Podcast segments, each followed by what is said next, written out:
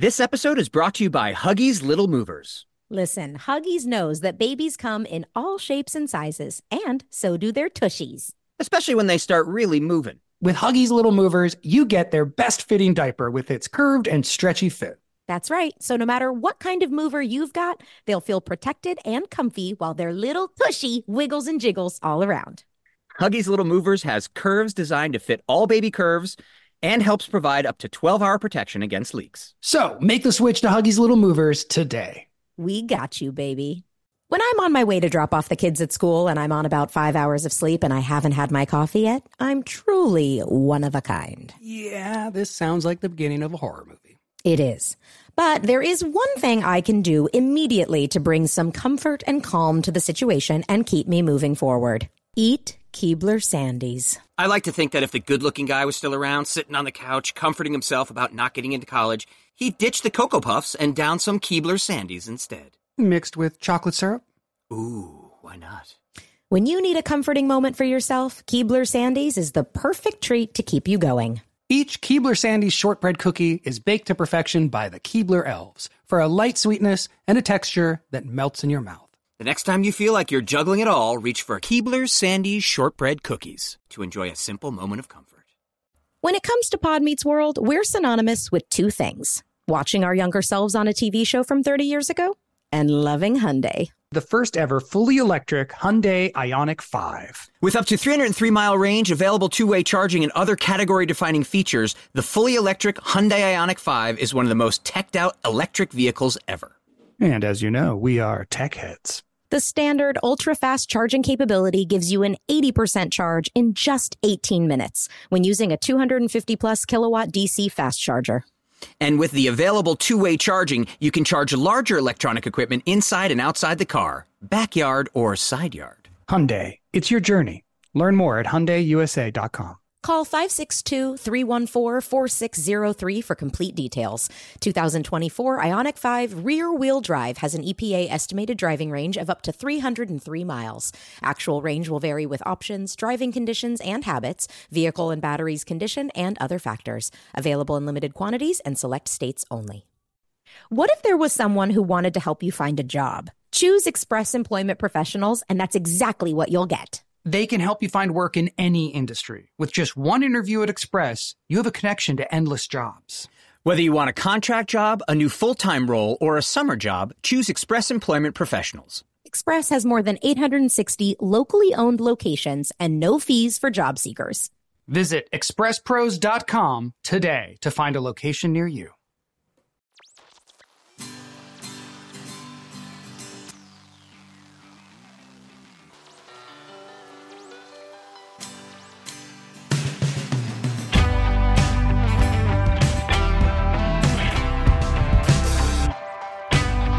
I definitely, um, I ruined Sixth Sense for everybody I went to the movie theater with.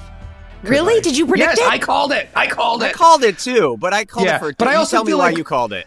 Well, I think we, I remember we were on the set of Boy Meets World when that movie came out. Like we were working. I remember we were all talking about it. We were all like, "Oh, let's," you know. And so I think I knew that there was a twist. Like I think I went into the theater knowing that you know something big is gonna ha- or be revealed. But I just leaned over and I was like, "Why aren't they talking about the fact that he's dead?" Like, why has nobody talked about that? Because it actually happens. I mean, if you watch the movie, he dies gets in the opening. Yeah. He gets Yeah. shot, and then it like cuts to him later, and I was like, "Oh, he's dead," and now he's walking. He hasn't talked to. And I was like, "Why aren't they acknowledging that?" And I was like, "Oh, that, that's that's the twist." That's What I the said, I mean, secret.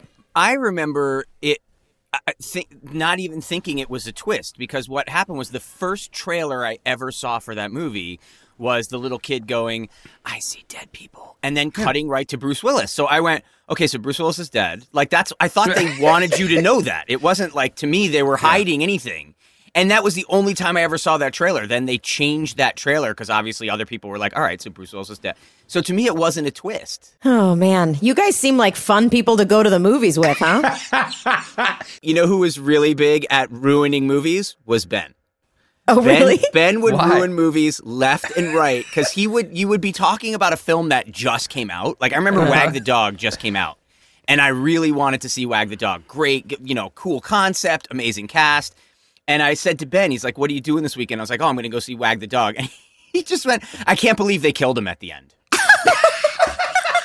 And I was like, dude, are you kidding me? Like, what are you doing? And he would do that all, and it was, it wasn't, he wasn't being malicious. He was just being Ben, Right. like talking Right. about it. Like, yeah, I can't, I can't believe that they killed him at the end. I was like, I just told you I haven't seen it. I just said that. So he did that several times. I remember where he, where he would just ruin a movie to where you just couldn't talk to Ben about films anymore. like, Oh, okay, I have to talk to him about movies after I've seen them.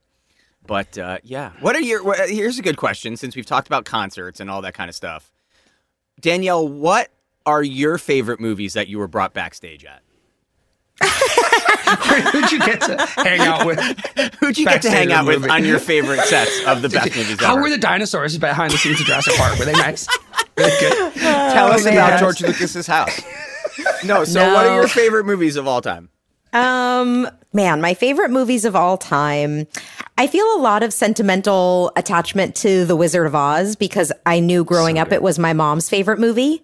Okay. And so I think um that has as I've gotten older has like become sentimental to me that my, it's my mom's favorite movie. Uh I mean, honestly, I think my favorite movie is Goodfellas. So Great movie. That's It's you have to watch good. it every time it's on kind of movie. Yes. Like and I- Shawshank. Same I thing. think we've talked about this before, and Ryder has commented that like most of your favorite movies are the the movies you saw during that like really pivotal teenage time of your life. Mm-hmm. I think Goodfellas is my favorite movie because it was the first. Maybe it was the first like adult movie I watched Yeah, as I was too. becoming an adult, and I was like, "Oh, I understand cinema now." like I get you, ah. Scorsese. You and me. yes, the, the film, the ah. film. Let's talk Italian neorealism. Let's do it. so I think that's fun. that's, Yeah. mine. No, what about it's- yours, Will? Oh my god. What do you got, Ryder? What's yours? Uh, you know, I, I, I have so many favorite movies, but I would say uh, Stand by Me is still like up there. Spirited Away is probably my, one of my favorite movies of really, all a time. Jason Yeah. Marsden film is one of your favorite. Yeah, Jason all time. Marsden. That's right. Yeah. Yeah, no, that's it's that's still top movie for me. Uh, yeah, I don't know. The, the more obscure one that um, I, I I should maybe mention is this movie called Margaret. Uh, it's a wonderful film. It's been like re-released actually as a director's cut. I like both versions. It's it's a kind of a famously disastrous film in that they couldn't the studio wouldn't release it. They kept re-editing it, uh, and they finally released. There's two versions out there. I would say both of them are unbelievable. Um, Anna Paquin is the star. Uh, it's like. It, it- yeah, it, it came out late. It came out. It was made actually like right after September 11th. I want to say like 2005 ish or six, but then it didn't come out for years, um, and so then it just kind of flew under the radar. But I'm I, I just think it's a brilliant film. So that's my my recommendation for people looking I for like thought a three one. hour movie. yeah, I thought of another one that I love. That's something I saw as an adult. Defending Your Life. It's one of the best Oh, movies so good. ever made. I That's- did not see that movie until I was in my like late 30s. Are you kidding? Yeah, oh, it's a I hadn't- pivotal childhood movie for me. and man, did I love so that good. movie. so So, good. Goodfellas and Defending Your Life. They're like right, that. they're about the same. Same type of What movie, about you you, know? Will? Do you have an easy answer? I, I do. I have a couple. Defending Your Life is definitely on my list. I love. Yeah, come to my hotel sometime. We'll paint it. Um, yeah. Oh, it's just one of the best movies ever. But my, I, mean, my knee jerk reaction will always be the original Willy Wonka and the Chocolate Factory, which is Mm-hmm. odd because we were just talking about how I don't like musicals, and I don't think you do either, Danielle. It just No. takes me takes me out of the thing when everybody starts singing. Yeah. Um, but also the movie that I showed Ryder, and I think you made it about 20 minutes before you fell asleep, but you liked the first 20 minutes, was is Ishtar, which is a right. pivotal pivotal film for my, my seen brother.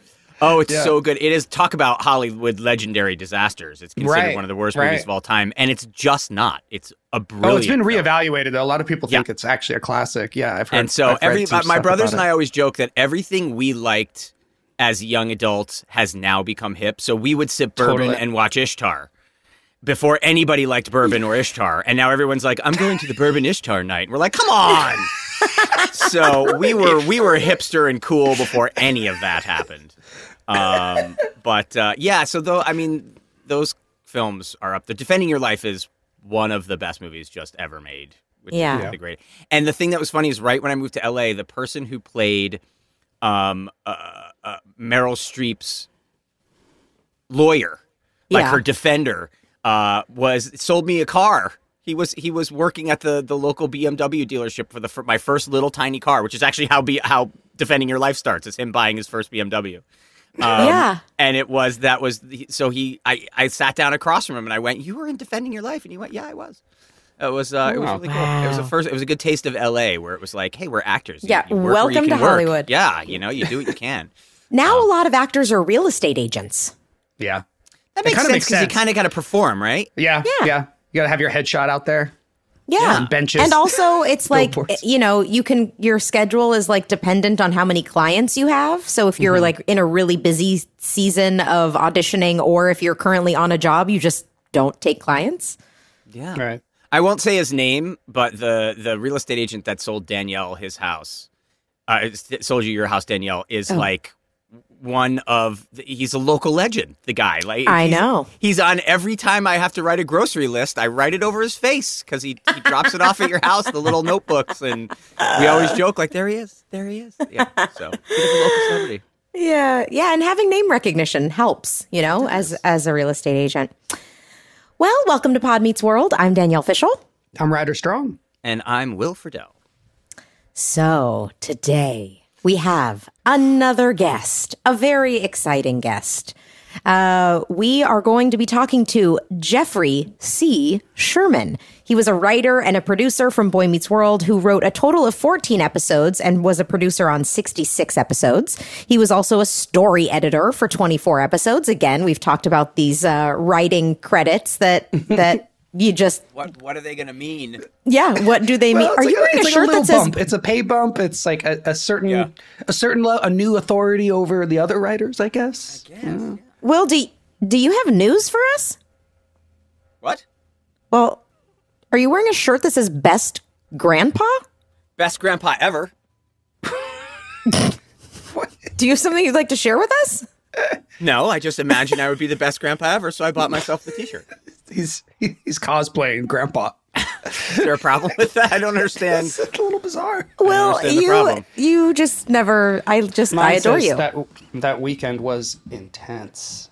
Oh, Indy got this shirt for me. I went backpacking, and when I came home, he he had this shirt for me. That's awesome. That's so cute. But are I you want the best camping. grandpa ever? no, no. I didn't think so. Thank goodness you're not. Um and in so in season 1 Jeff Sherman wrote On the Fence and The Fugitive. Yeah. So let's please welcome Jeff Sherman. Hi, it's Bethenny Frankel. My time on The Real Housewives of New York is a few years behind me, and now I'm ready to put the real back into the Real Housewives.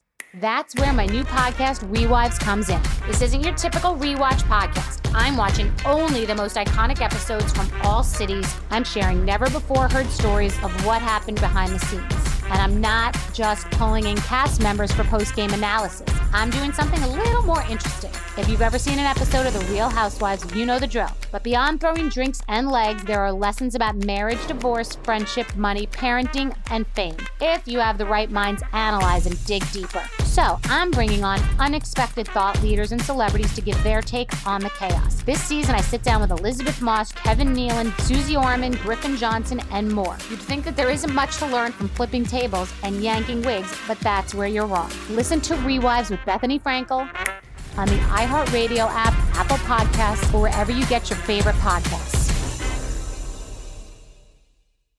We talk a lot about moms on this podcast and how important they are to us. Absolutely. Without Jen Fishel, what pictures would we post on our social media? But above and beyond all the incredible mom things they did for us laundry, dinners, let us travel to Los Angeles alone to chase our dreams of acting. Will, what, what, what else was your mom doing? Uh, my mom was also running all three courts in Connecticut while authoring books. Wow. Well, whether your mom was a legal trailblazer or just the greatest source of inspiration and care in the world, this Mother's Day, she deserves some flowers. You are right, and that's why I'm sending mine farm fresh flowers from Bouqs. That's short for bouquets. And while I'm teaching you things, how about 25% off your entire Bouqs order so you can join us in treating our mothers to a beautiful arrangement? Love it.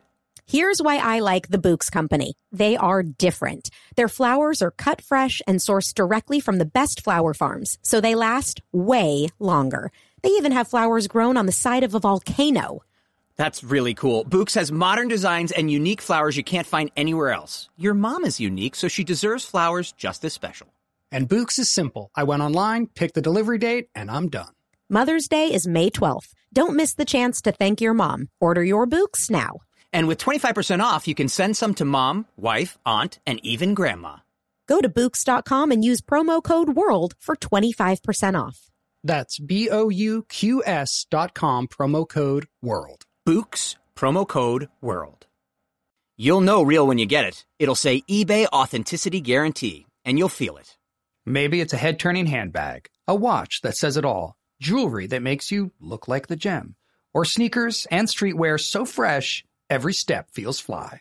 When it comes to style and luxury, eBay gets it. They're making sure the things you love are checked by the experts. Not just any experts, specialized experts, real people who love this stuff with real hands on authentication experience. So when you see that shiny blue check mark that says authenticity guarantee, shop with confidence. Every inch, stitch, sole, and logo is verified authentic through a detailed inspection. That's how you know that eBay's got your back. Because when you finally step into those sneakers, put on that watch, get your real gold glow up, swing that handbag over your shoulder, or step out in that streetwear, you'll realize that feeling is unlike any other. With eBay Authenticity Guarantee, you can trust that feeling of real is always in reach. Ensure your next purchase is the real deal. Visit eBay.com for terms. What if there was someone who wanted to help you find a job? Not a website, but a person in your community that would help you for free. Choose Express Employment Professionals, and that's exactly what you'll get. Express Employment Professionals is the local jobs expert you can trust, and they never charge a fee to help with your job search. Go to expresspros.com to find the office near you or download the Express Jobs app to get started. With a wide range of opportunities in a variety of industries, from welding to sales, forklift operator to customer service, the team at Express is ready to help you or someone you know take the next career step. Whether you're looking for a contract job for the summer or a new full time role, turn to Express Employment. Interviewing with Express Employment Professionals can be as easy as a phone call, and one application with Express puts you in the running for numerous opportunities in your community. Don't go in your job search alone. Visit expresspros.com today. As a podcast focused on reliving memories from our past, I can tell you firsthand, as you get older, your memory just isn't as reliable as it used to be. Yeah, if we didn't have Will here, there would be a lot of dead air. that is true, Robert. Well, guys, since I know you need a little help, you're going to love Legacy Box. It's the safest way to digitize your home videos and pictures, even when you think you don't have a way to watch them anymore. Oh, this is perfect, especially with Mother's Day right around the corner. It really is the perfect gift for the whole family, whether it's a sweet 16 or college graduation. First steps or performing a Backstreet Boys dance in between scenes on your childhood network sitcom, this is the way to reconnect with your history. The process is so easy. You just fill your legacy box with old VHS or camcorder tapes, pictures, negatives, film reels. I mean, they even work with over 15 different types of analog media, so they have you covered. Then you just send the box back, and their team professionally digitizes everything by hand in the US, and you'll get it all back on the cloud or on a thumb drive along with your originals. I recently sent off my first box to Legacy Box, and I got into my old storage unit and found about 40 tapes, all different media, and I was able to label each one and send it off. I cannot wait to see what these tapes hold. Jensen and I also recently got some of his home videos digitized, and being able to hear his parents' voices again has been a real gift. So join over 1.5 million families that have trusted Legacy Box with their memories. Go to legacybox.com slash world to save 60% during their best Mother's Day sale ever. It's time to connect with your past and make sure those memories are preserved properly. That's legacybox.com slash world.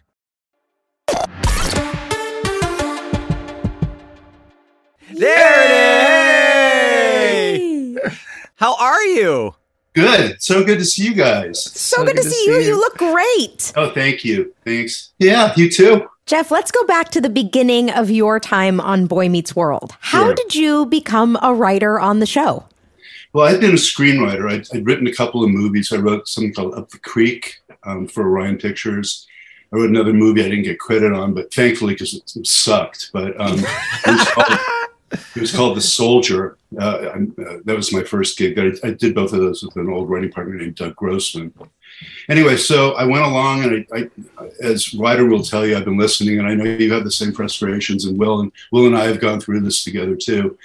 You write a lot of screenplays, and maybe one out of ten goes. So I was writing a lot of screenplays that were, you know, were for studios and different things. and I'd get eight drafts in or 12 drafts in. And then they go, well, you know, we've moved on from that or the studio head would change. Yeah. So I had a friend named Ann Johnson, AJ, if you remember AJ. Oh, of course I remember AJ. She was awesome. And she was the girlfriend of a good friend of mine, John McNamara at the time. And she said she wrote a script of mine called Au Pair. I have three of them behind me here.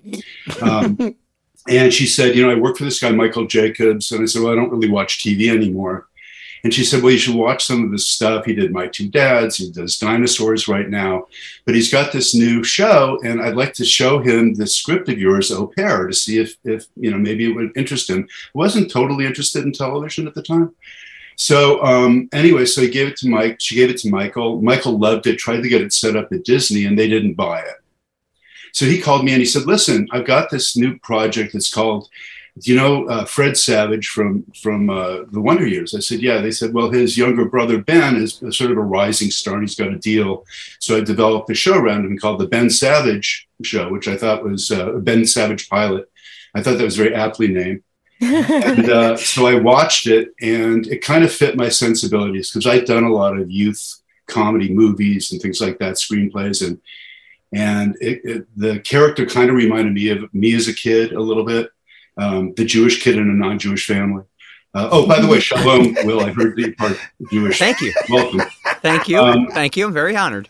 So, uh, so Michael said uh, he called me and he said, "Would you like to maybe work on this?" So I said, "Well, I don't know." He showed me the pilot; it was good, and read the script. So I said, "Yeah, yeah, maybe." He said, "Well, you know, if I bring you in, I have to bring you in at the lowest um, level of staff, which is something called a term writer." And a term writer means you don't get credit on on the show every show, even though you're sitting in the room and pitching, you're doing everything everybody yeah. else.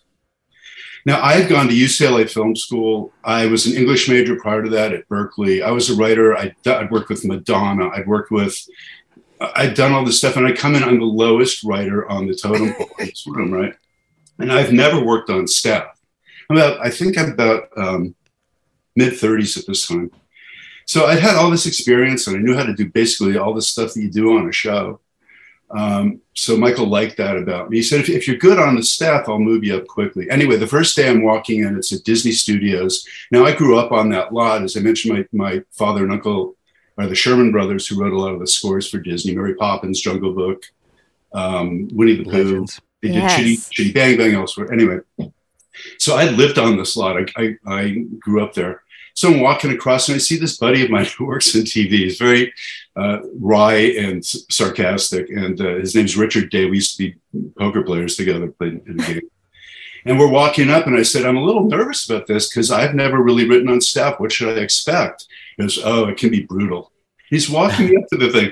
He goes, It just sort of depends on the people that are in the room and if it's going to be nice. And so we walk into the animation building, which is where we all, you know, began yep. working on that show and we're walking up the stairs and he keeps going on all this stuff. And if you remember there were glass doors in the hallway that looked into michael's yeah. wing. Yes. So we look in and all the writers are kind of gathered there and we go he said so anyway it'll probably be fine. He looks in the door my friend richard and he goes ooh they look horrible man. Good luck.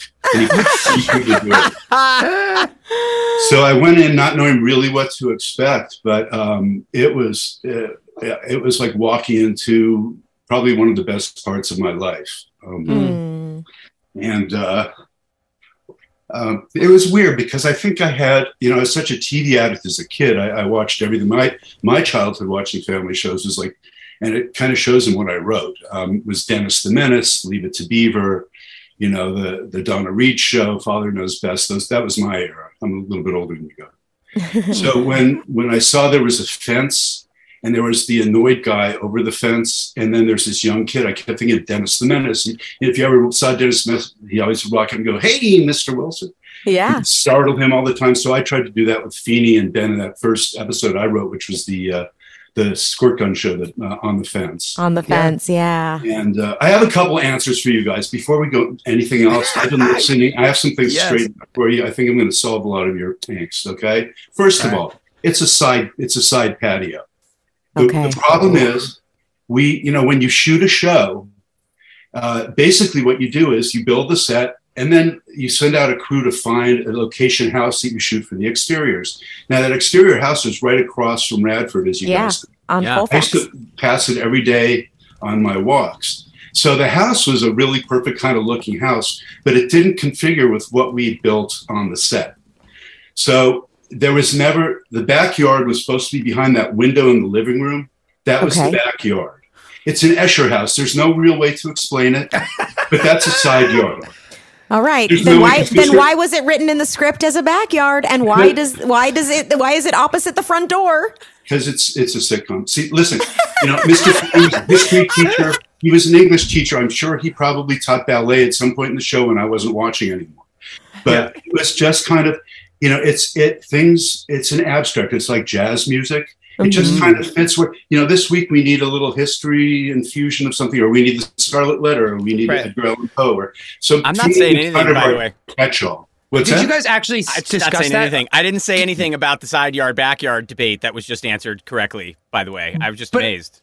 I'm, I'm, I'm, I'm sure the side yard backyard never actually came up, but did the question of like what Feeny is teaching actually come up? And did Oh, you yeah. guys say that? You said like, oh, it doesn't matter. We're just going to focus. Yeah, okay. Yeah, But the idea what- was that he we, they were in they were in we were in a grade where we were supposed to have multiple teachers, right? Or was the idea that he was our Yeah. one? Yeah, okay. you would have had multiple teachers, but we also Right, had but 12 none of them kids in class or something. So I mean, it's like, Yeah. there's sort of a, it's, you know, it's, it's like sitcoms are closer to a play than they are to a movie. Yes. Totally. Um, Totally. So, you know, in a play, you know, you don't have, you're not having panning shots. You know, not, you Yeah. kind of accept that that's what the, the conceit is, is that, Totally.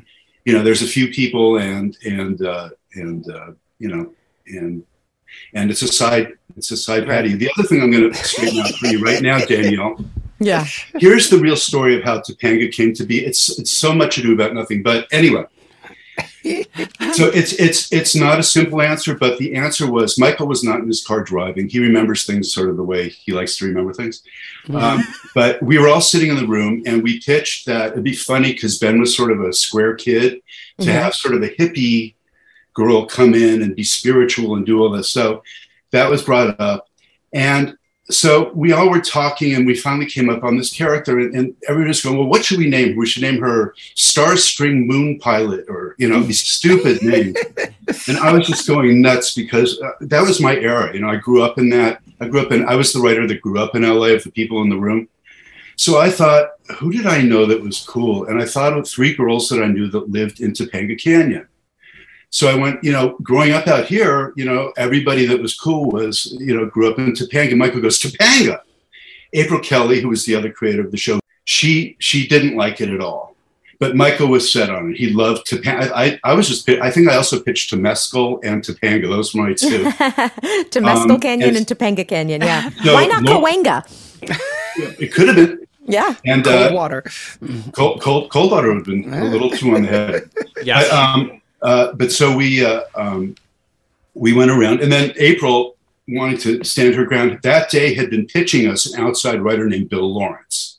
Hmm. So she said, "How about Lawrence? Because it's such a funny thing to go from Topanga to a normal name like Lawrence." Okay. Okay. Then two more components added into Topanga. Okay.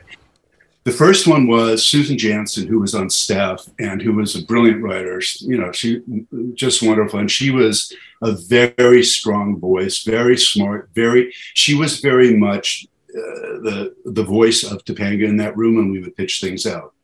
And then the, the biggest component of all was Danielle, because Danielle came in, and I remember I, I heard your thing about the the horrible experience you had, and I and I get it, and I, I feel horrible about that. I remember it vividly, and I felt bad for you. Um, but you came in and you were so kind of nervous that you were kind of just zipping through everything. Yes, And absolutely. In the audition for us, it was sort of it, it- the nerves were getting to you. And Michael, you know, it's it's hard for a guy who's do if if you've ever run a show. I've come. I've been a co-EP on a show. I, I've run an, I ran another show called uh, uh, Family Rules when my boss was away in Connecticut. And it's hard because you're not just working on the script. You're working on the last project, the last episode, the next episode. You're working on casting. You're working on mixing. You work on cutting. You're working on all this stuff. And the pressures of all that got to Michael sometimes. And sometimes he would ju- he did it with everybody. He, I, I, I explained Michael as a uh, a guy that liked to scream because it was funny.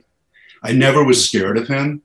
He would, you know, he would scream. You would hear him Geraldine, you know, down the hall in the office, and you would hear him. But it was just a guy running a ship and trying to trying to get a, a, a buddy of mine, Phil Rosenthal, who created and ran uh, Everybody Loves Raymond, Yeah. had a saying: "It's not summer camp." Mhm. And unfortunately, when you come on to a show, you know, you might get, there's no time to really worry about it. You, you might get replaced. You might get, you know, more lines. And what amazed me about this, I know I'm jumping around for you guys, but we would change things for you. And I, I have the worst memory. I can't remember anything. We would give you blocking and line changes on the set on tape, Yeah. night, and you did it perfectly. I never remember you guys messing anything up. Yeah. So we well, were really, we were really blessed having you guys. That's yeah. No, I mean, I, I, I get, I get the thing about about yelling, and it's kind of yelling to be funny, but you take it different at 13 than you do at 30. Not so really. you know, it's that's that's the thing that that where where you get thrown. You hear an adult yelling, and it means something's bad. Mhm. You know, so we, we I, I think we we did not yet have the subtlety to realize that it was all bark and no bite. Yeah, Um, you, you just heard the loud bark, so it was um, yeah. It, so I I- now I have a couple questions about going back even farther Mm. because you know you know we've been friends for years and years and years. And some of the most interesting stories you told me because you have a, a, a different perspective. We talk about being child actors and growing up in the industry and that kind of thing but you grew up old school hollywood in beverly hills. Yeah. so i mean tell us some of the stories about i mean what was that like growing up in the 70s 60s and 70s in old school hollywood beverly hills? I mean what is that like So, you know, I wasn't actually born in Beverly. My dad uh, got hired by Walt Disney himself in about 1959, 1960. And we were like the hillbillies. We went over the hill where the grass grew, and we went into Beverly Hills. About it. My my dad actually, my dad brought us all over without telling us anything, and it was just me and my older sister at that point.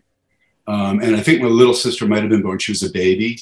My dad drove us into this in front of this house, and there was a for sale sign with "sold" over it. And he held up keys, and he said, "If we lived here, we'd be home now." wow. And my mom looked at him, and she, you know, it's a house in Beverly Hills, kind of cool. And yeah she goes, "You bought a house without asking me." so that's how. That's how. But but on our street, for instance, yeah, I, I you know I, I grew up around uh, kids of actors, kids of directors. Uh, you know, Vincent Minnelli lived two houses up from me.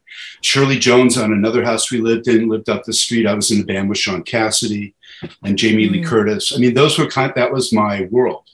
Wow. Um, and you know, we had the best PTA shows. I got to say because Dad would write songs for them. Uh, they'd have a big director. They'd have Arnie Rosen, who was writing the Carol Burnett show, and he'd write them. And then we'd have like Donna Reed, Mary Tyler Moore, and you name it. Uh, That was our cast. So it was like standing room only just to come to PTA shows. um, but it was, you know, it it what it did for me, I think.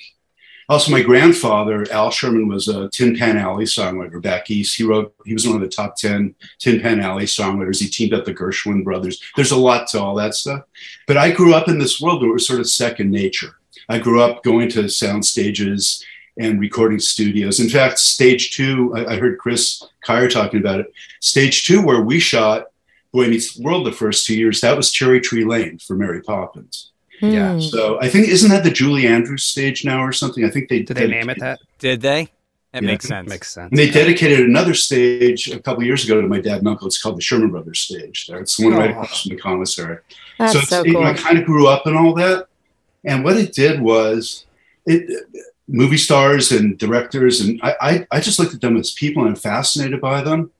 And so there, I always looked at them not not that I'm aggrandizing myself, but as peers. Like I, I wanted to know more about them, which is probably why, in a sense, of the writers on staff, I probably got to know all you guys better than a lot of the people because I'm just more comfortable swimming in those waters. Right. So that's really what it afforded me, and and watching my dad have his ups and downs, um, which he had very big ups and downs. He was bipolar, um, Mm. but um, uh, it also trained me to have a little bit more uh, fortitude in the business, which you definitely need, as we all know. yeah. Yeah. You just have to, you know, I saw my dad get shot down. He had a, a, a, a in his office, he had a, a poster and it said, the great corpse of our work. And they whenever a project would die, they'd add it onto this. It was this long list of things. So I kind of learned that don't worry about the negative things. Lift up the positive things. Go for that. Which is why I look at Boy Meets World now. Still, it's like uh, we all have our beefs about different aspects of the show and people that were there. But you know, at 65 years old now, I look back and to me, it opened this door to television and to a whole beautiful, cool way of, of, of having immediate gratification after writing screenplays for four years and they Yeah. die.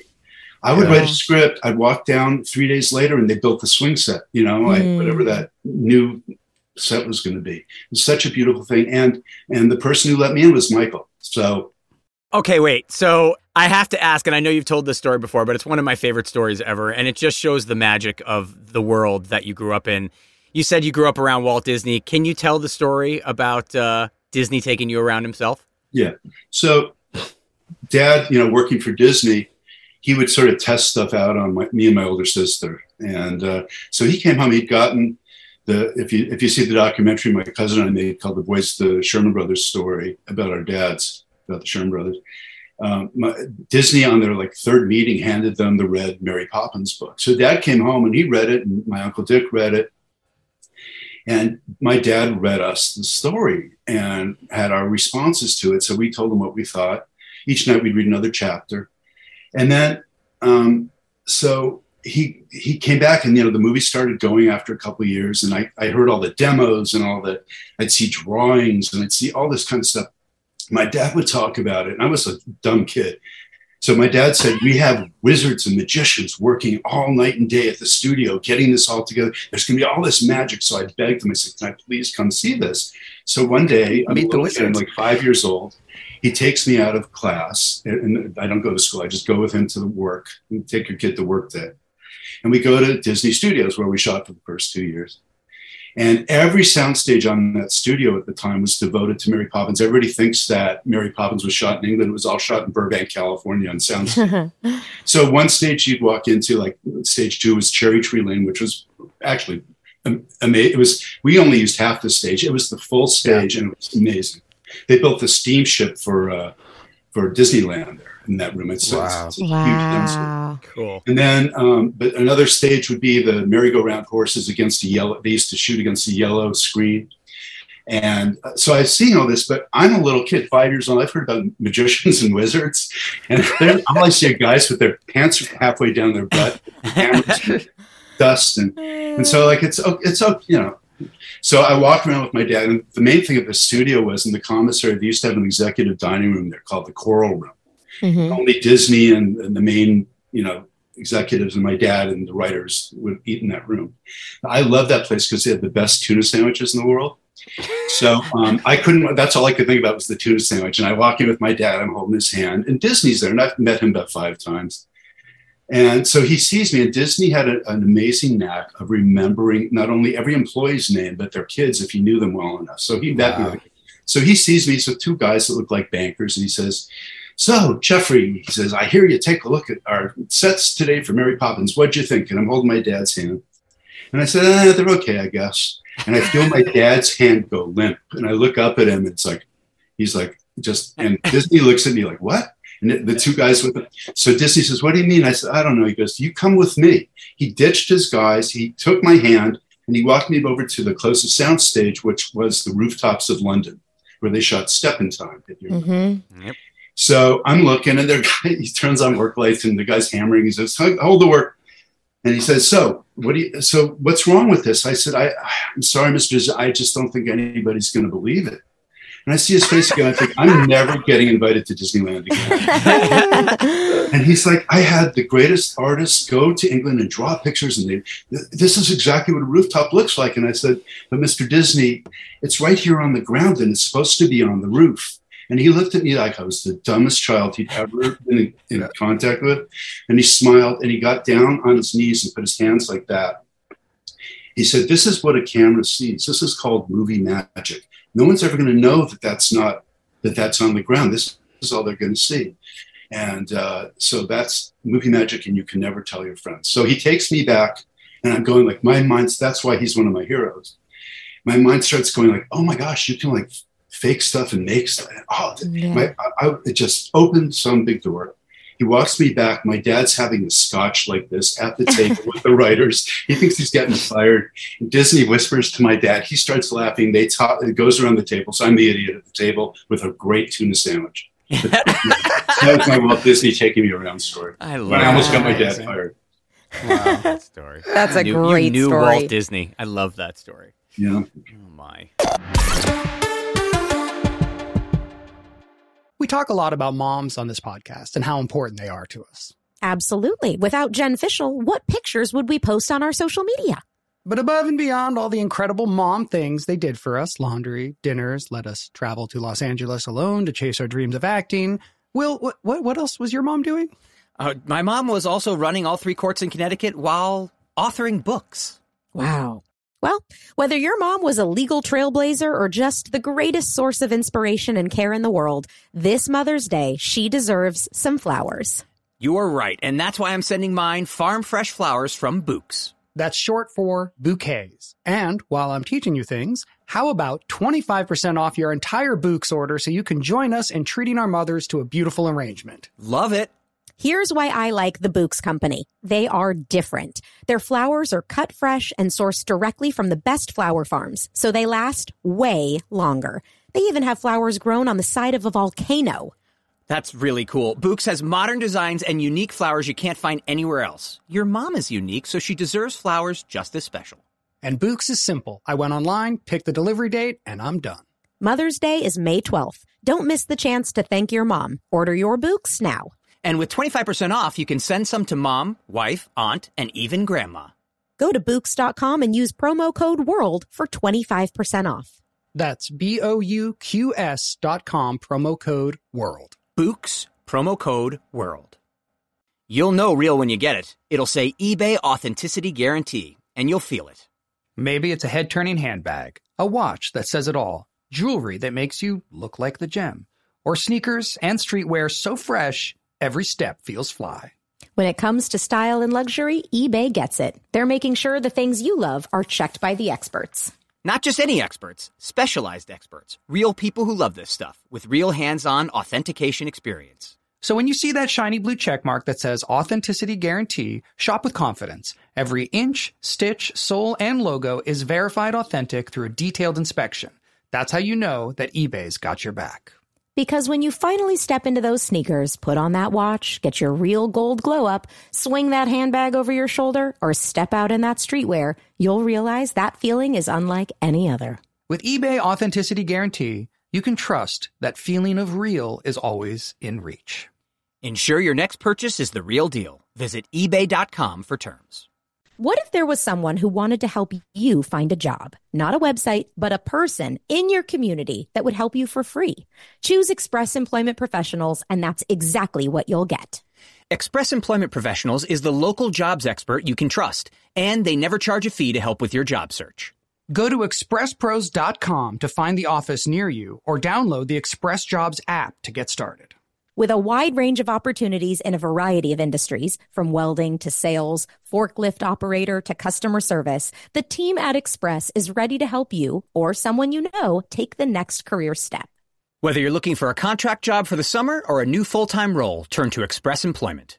Interviewing with Express Employment Professionals can be as easy as a phone call, and one application with Express puts you in the running for numerous opportunities in your community. Don't go in your job search alone. Visit expresspros.com today. This episode is brought to you by Huggies Little Movers. Listen, Huggies knows that babies come in all shapes and sizes, and so do their tushies. especially when they start really moving. With Huggies Little Movers, you get their best fitting diaper with its curved and stretchy fit. That's right. So no matter what kind of mover you've got, they'll feel protected and comfy while their little tushy wiggles and jiggles all around. Huggies Little Movers has curves designed to fit all baby curves and helps provide up to 12 hour protection against leaks. So make the switch to Huggies Little Movers today. We got you, baby. Hey everyone, I'm Will Friedle, also known as the voice behind Ron Stoppable. Hey, and I'm Christy Carlson Romano, also known as the voice behind Kim Possible. And we have teamed up again, but this time as the hosts of I Hear Voices. Have you ever wanted to go behind the scenes of your favorite cartoons, video games, and animated movies? If so, we have the podcast for you. Every week, we're going to be talking to the biggest stars of voiceover like Alan Tudyk, Yvette Nicole Brown, Steve Downes, Diedrich Bader, and even reuniting with our Kim Possible co star, Tahj Mowry. They tell us everything from how they got started to things we didn't even know about some of our favorite animated characters. You're also going to hear about new shows, games, and movies from all of these actors who bring them to life. So, if you want to laugh, learn, and hear someone launch into characters like Bugs Bunny and Batman all in the same episode, then this is the podcast for you. Download the free iHeartRadio app and check out the I Hear Voices podcast today. It's free, and you can even listen offline. Discover music, radio, and podcasts you'll love, especially ours. Going back to your time on Boy Meets World, what was it like writing for Bill Daniels? Oh man, that that voice is just so magical, and and and his history in, in, in the business is so great that I just always wanted to build. I, I have a lot of Bill scenes, a lot of a lot of um, uh, things. The, the, the funny one was that we did that one on uh, school vandalism. Mm-hmm. You remember that? And No. I, and so this was about third or fourth year, maybe third year. I was on, and uh, so I, I do this, and I decided I'm going to write Bill the greatest monologue. I, I would just want to, you know, he always gets a little scene, and then he's off to Montecito, you know. I said, but I want to see him do a really, I want to, to get a Bill Daniels monologue. So we're at the table read, and Bill's, I'm all excited. This is so cool. So he reads this, this like it's like a page long. And afterward, I'm so, I think he's going to come up and give me a hug. And he walks up to me and goes, Sherman, too damn many words. And he walks away. that works. Yeah. Hey, I, I have a question for you. You said that so Susan Estelle Jansen was kind of the voice of Topanga. Who was the voice of Bill in the room? Well, you know, you guys don't know. It was so funny because one time you guys came up to the room. It's it's like it's like looking at the sun when your actors come up because we, we have stuff on the board. Yeah. Give more, to, give more to Sean. You know. Yeah. Uh, make, a funny scene for Will with you know with Ben. you know, we have all this stuff. We don't want you really to know what our little thing is. Um, but you know, you would come up there. Yeah, but Jeff, I got to be honest. If you get down on one knee and you look at the writers like this, it's just movie magic, and no one believes it anyway. So you don't have to worry about it. You're good. Speaking of memory, what was your question again? Who, was, was- the voice of Bill in the oh, room? Oh yes. Okay. So what we would do is we would the writers. You would.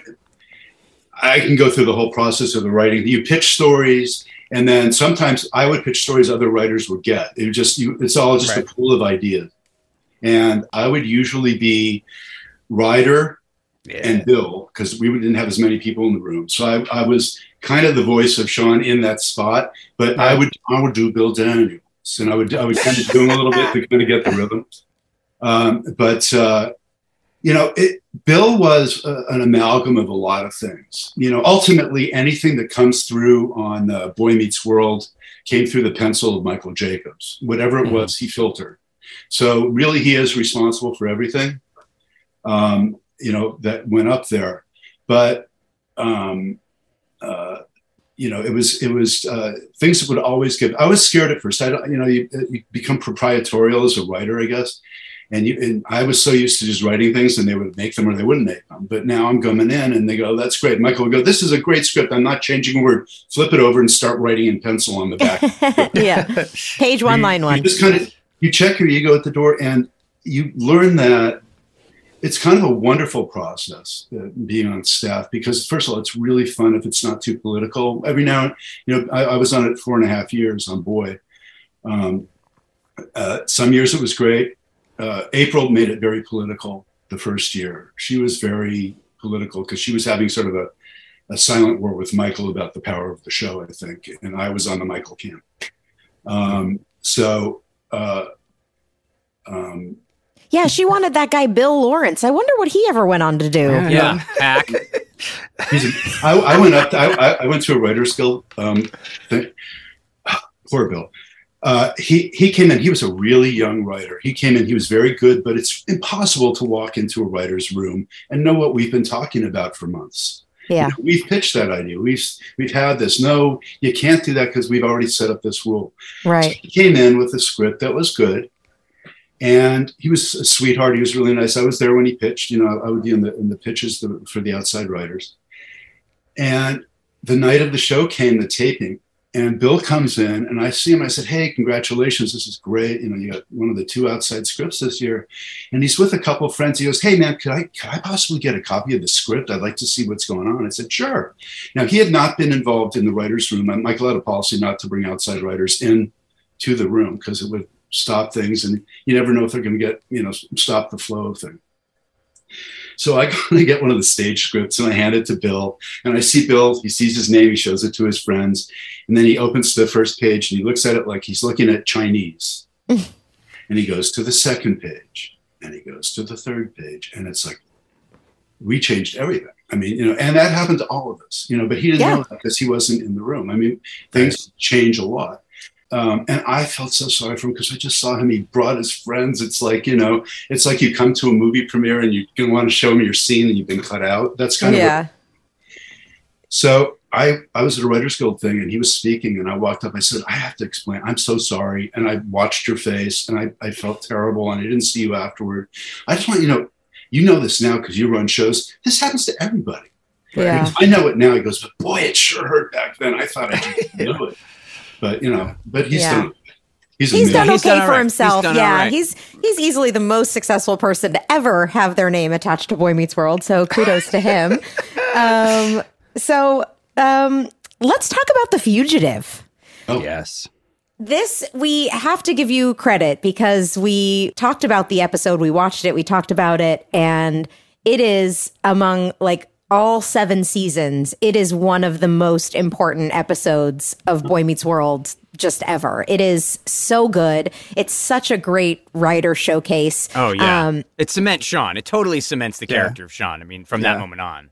But it also really is the perfect episode to represent what Boy Meets World was so good at, which is such a like a true great lesson about the ben- like what friends and family are supposed to do for each other. And yet for 75% of the episode it feels like hijinks. And then when you walk away from it, you get this very important lesson. Um, And so that's one of the things Boy Meets World was best at. And I would dare I say this episode is maybe the best representation of that. So talk to us about the process of The Fugitive. So fugitive, you know, I become really friendly with with Rider partly because he did something wonderful which he didn't even know he did. I, we've talked about it since, but Yeah. so I'm low man on the totem pole in this room with I don't know twelve writers, and Michael's the boss, and April's hates me, and and all these different, all this stuff's going on.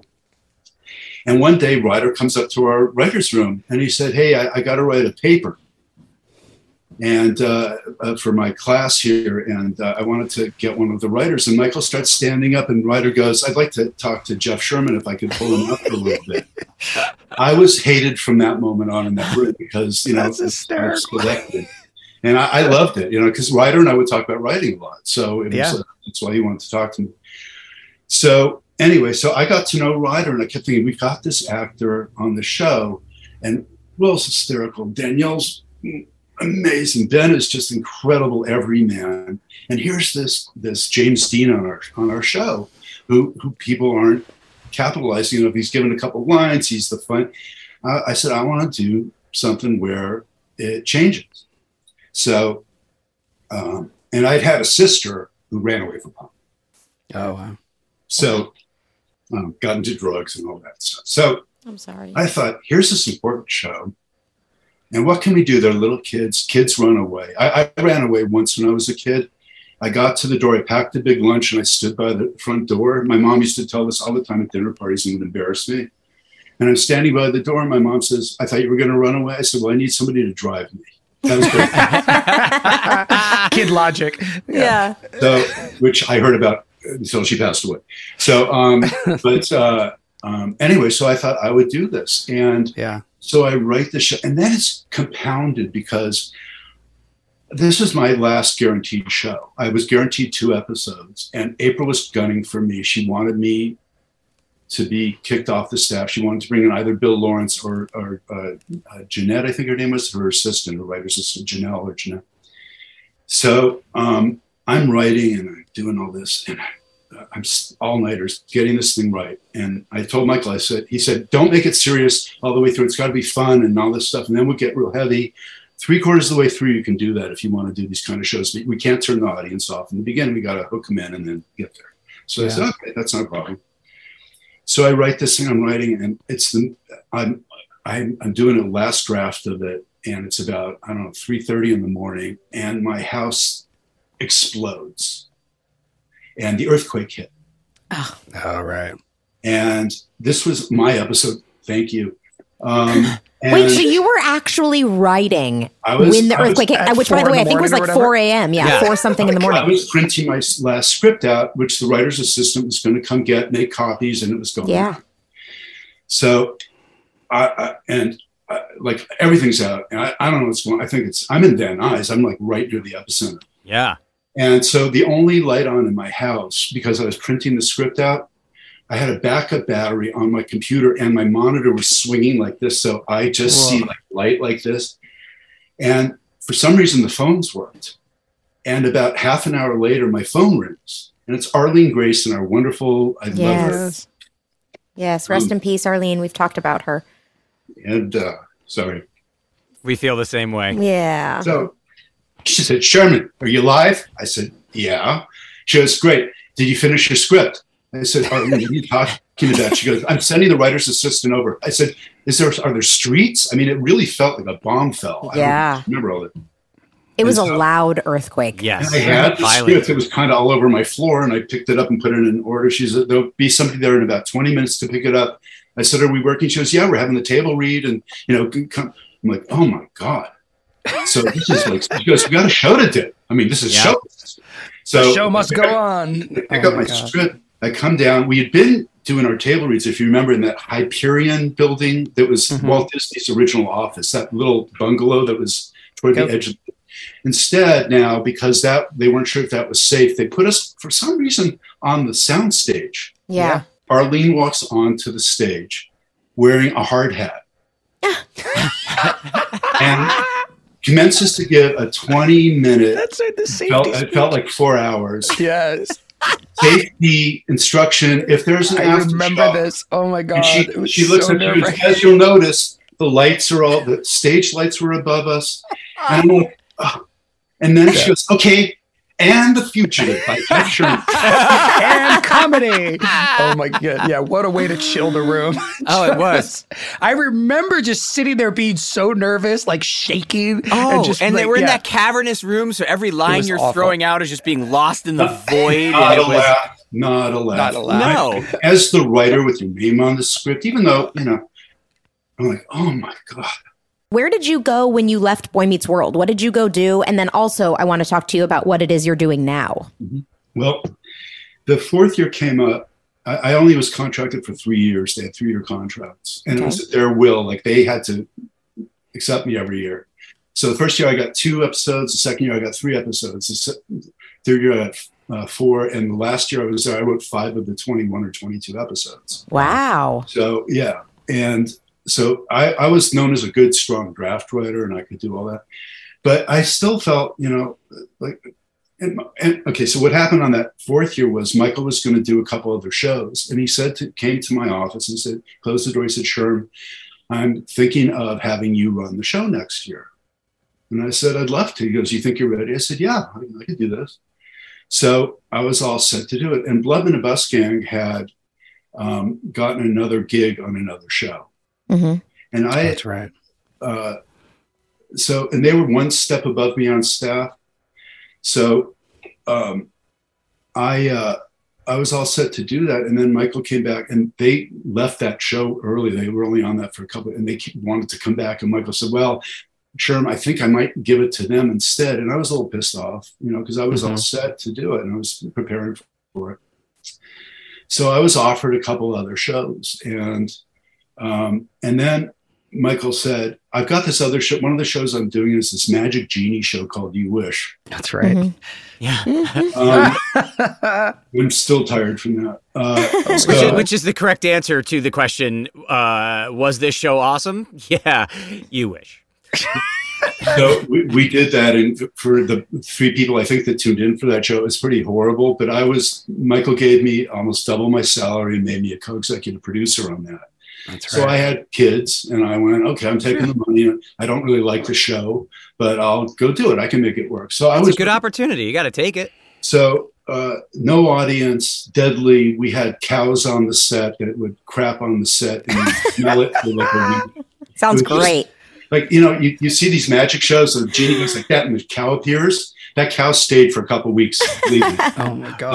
Um, I remember visiting you on that set because you guys shot at a stage like on the same lot. I feel like. yeah, yeah, we yeah, were. so I remember walking over and seeing you, and you were just miserable. like I remember you were, you were like telling me at whatever at the age of fifteen, you're like, "This is not fun." you were just, I just, you were so stressed out. I don't think you were sleeping. It was awful. No. But I just want to, I just want to say, for, for a writer, the greatest gift is is you hear things in your head when you're writing, and you guys have all done it, you know, um, and you just hope that it'll be half as good when you hear it, like you guys did. Hmm. So Thank you. it's, it's a Very very special thing. Thank you. Where can we find you now? What are you working on? Tell our audience who wants to know what you're up to where we can find you. Uh, doing a bunch of things. Um, I uh, I started my my cousin and I, who did the documentary about my dad with uh, Greg.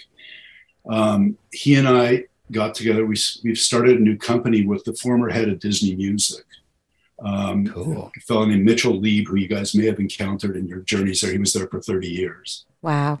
And Mitchell and Greg and I have teamed up to do some Sherman Brothers related projects. We're going to do a concert series around the world. We have this amazing director who does like Cirque du Soleil looking things. It's fascinating. So that's going to be one thing. And the great thing for me is like, that's easy. Okay, here, you know, I'll tell you the songs to do. It's, I don't have to go do too much.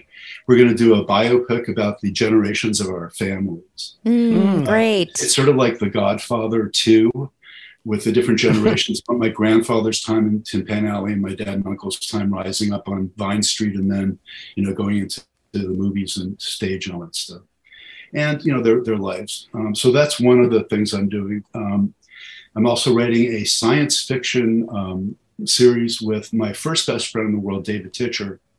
David's created a bunch of shows before. We've had parallel careers. We grew up on the same little street when we were kids before I moved to Beverly Hills.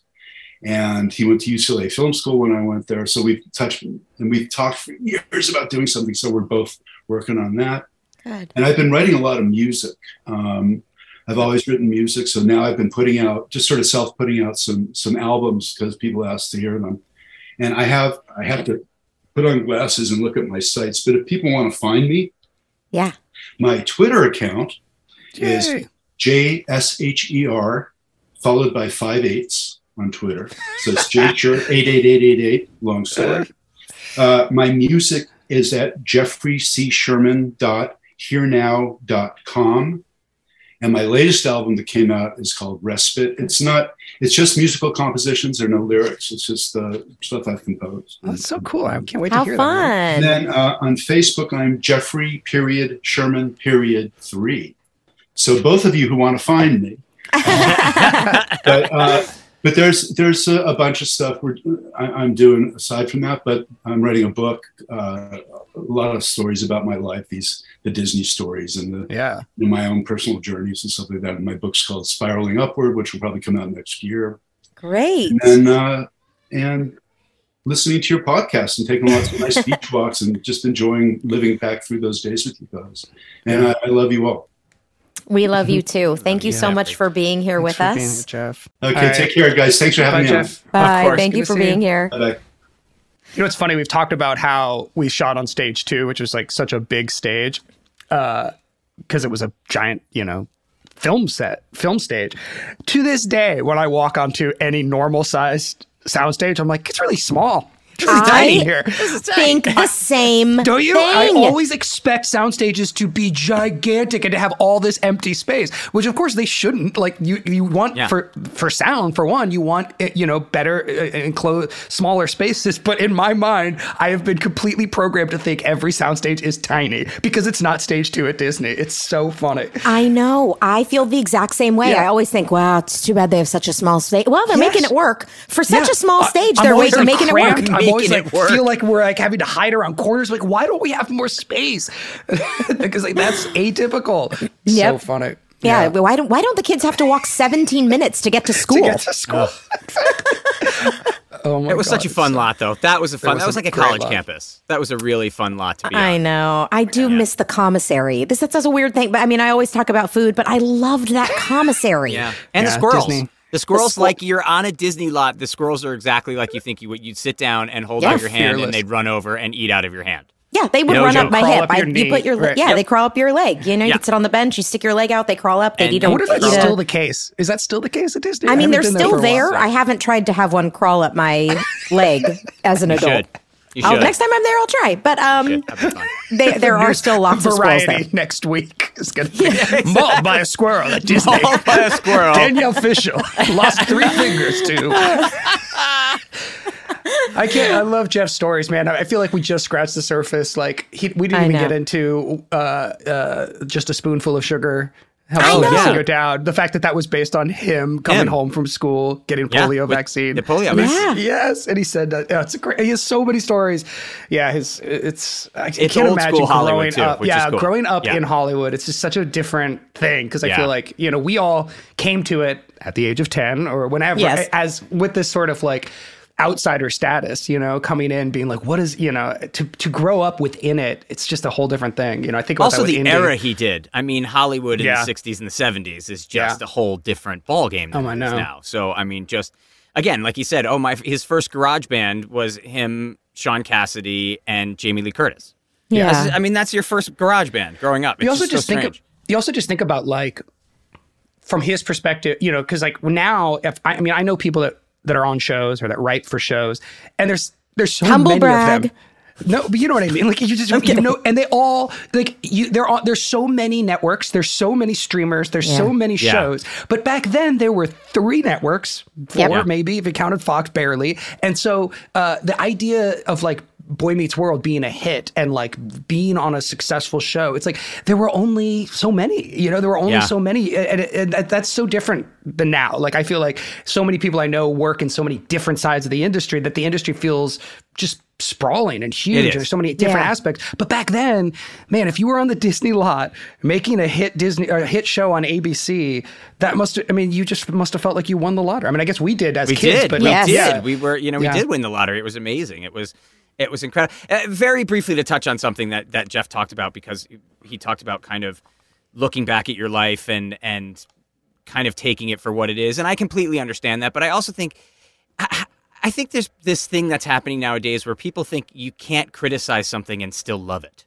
Yeah. And and I disagree with that entirely. I think you can absolutely. I love Boy Meets World. I loved all my time on Boy Meets World, and I have no problem looking back and saying there are parts of it that that that still stick with me, and not always for the best way. I you can love something and still be critical of it, and I think uh, I think that's how you know you love it. Frankly. yeah, I mean, So, dare I say, yeah. I think if you love something, you should be critical of it. Absolutely. So I, you know, there's this kind of idea that you know I've I've read some things where people are like, oh, they're bashing the show. I, I don't think we're doing that at all. We're looking back at our experiences of something that we love that we took took with us. That's a huge part of our life, and now looking back at it with older eyes, saying, hey, maybe this wasn't the best when we were kids. Yeah. Uh, that doesn't in any way, any way, shape, or form change the love that I have for the show. So I, I don't know. I just that stuck with me a little bit. Where it's like, wait a minute, I, I should be allowed to criticize something that I love. Yeah, I'm supposed to, uh, in my opinion. So yeah, Well, you I think Yeah, about how you, how, how you treat your parents. You know, it's like you worship them uh, all the way up into you know to your teen years, and then you kind of start to see them as like flawed humans, like all Right. of Yeah, us.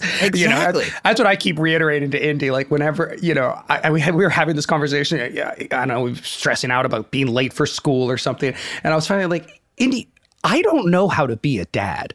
He's like, what do you mean? I'm like, I'm figuring this out, man. Like, mom and I are making this up. We don't know what we're doing. So you have to help us. Like, when I'm, you know, when I'm when I'm mad at you or frustrated with you, it's because I don't know what I'm doing. I, it's not like I, and it just blew his mind. Like he, you know, Yeah. it's like I think he thought like I've been a dad before, or like I went to dad college. Like that Right. there's some like book that I read or some, you know, and it's. I just want to be honest with it because you know I feel like I went through the same thing with my parents. You have to go. You have to be disillusioned, and you can still love them, and you can still, course. Of course, and in some ways, it helps you appreciate them more because you can Yes. see like how flawed and how human and how many mistakes were made and Yeah. why. Because we all make so many. You know, nobody's perfect, and that's actually it's the the most mature thing you can do, and probably that the the best gift you can give somebody is still loving them despite seeing their flaws. Um, And you know. also, for other people looking from the outside in.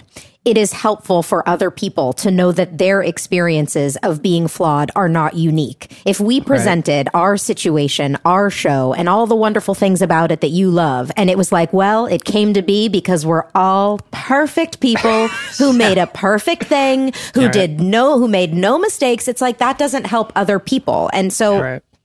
The idea of being able to look at something and tell the truth about it and say i'm still proud of it i still love it i still this uh, and i'm still i still turned out okay or even better than okay um, Yeah. only just helps people and it's, it's i mean that's literally what growth is and i wouldn't want to do it any other way and i wouldn't want to be talking about it with any other people so i love you both very very very much like just i, love think about it both, all the time Yeah. i love you guys so a lot lucky. I love you. Yeah. I love you guys too. And uh, Ryder, you might not if you when when you're when you're raised in Indy if you need help. You're the guy. Oh, best grandpa ever. Of course. Best, best grandpa ever, my friend. that's So, what you need you need the best grandpa ever You need the best grandpa ever to help him bait Yeah, his forget hooks. asking my dad. I gotta go ask Will. You gotta ask me. I'll bring my Werther's originals, we ribbon know candy. we know how much he loves children. I have enough love for you guys. That's all I need. Oh my! I'm the child. Damn it! Oh my! Ryder, will you do our out? We love you all. Pod dismissed. Pod Meets World is an iHeart podcast produced and hosted by Danielle Fishel, Will Friedle, and Ryder Strong. Executive producers Jensen Karp and Amy Sugarman. Executive in charge of production Danielle Romo. Producer and editor Tara Sudbakh. Producer Jackie Rodriguez. Engineer and Boy Meets World superfan Easton Allen. Our theme song is by Kyle Morton of Typhoon, and you can follow us on Instagram at Pod Meets World Show or email us at podmeetsworldshow at gmail.com. This episode is brought to you by Huggies Little Movers. Listen, Huggies knows that babies come in all shapes and sizes, and so do their tushies. especially when they start really moving. With Huggies Little Movers, you get their best fitting diaper with its curved and stretchy fit. That's right. So no matter what kind of mover you've got, they'll feel protected and comfy while their little tushy wiggles and jiggles all around. Huggies Little Movers has curves designed to fit all baby curves and helps provide up to 12 hour protection against leaks. So make the switch to Huggies Little Movers today. We got you, baby. When I'm on my way to drop off the kids at school and I'm on about five hours of sleep and I haven't had my coffee yet, I'm truly one of a kind. Yeah, this sounds like the beginning of a horror movie. It is. But there is one thing I can do immediately to bring some comfort and calm to the situation and keep me moving forward. Eat Keebler Sandies. I like to think that if the good looking guy was still around, sitting on the couch, comforting himself about not getting into college, he'd ditch the Cocoa Puffs and down some Keebler Sandies instead. Mixed with chocolate syrup. Ooh, why not? When you need a comforting moment for yourself, Keebler Sandies is the perfect treat to keep you going. Each Keebler Sandies shortbread cookie is baked to perfection by the Keebler elves for a light sweetness and a texture that melts in your mouth. The next time you feel like you're juggling it all, reach for Keebler Sandies Shortbread Cookies to enjoy a simple moment of comfort. This show is sponsored by BetterHelp. It's a simple truth. No matter who you are, mental health challenges can affect you, and how you manage them can make all the difference. That's why everyone should have access to mental health support that meets them where they are and helps them get through. BetterHelp provides online therapy on your schedule. It's flexible, simple to use, and more affordable than in person therapy. Connect with a licensed therapist selected just for you. Learn more at betterhelp.com. That's better, H E L P.com. With the Wells Fargo Active Cash Credit Card, you can earn unlimited 2% cash rewards on purchases you want and purchases you need. That means you earn on what you want, like trying out that new workout class. And 2% cash rewards on what you need, like a foam roller for your sore muscles. That's the beauty of the Active Cash Credit Card. It's ready when you are with unlimited 2% cash rewards. The Wells Fargo Active Cash Credit Card. That's real life ready. Terms apply. Learn more at wellsfargo.com slash activecash.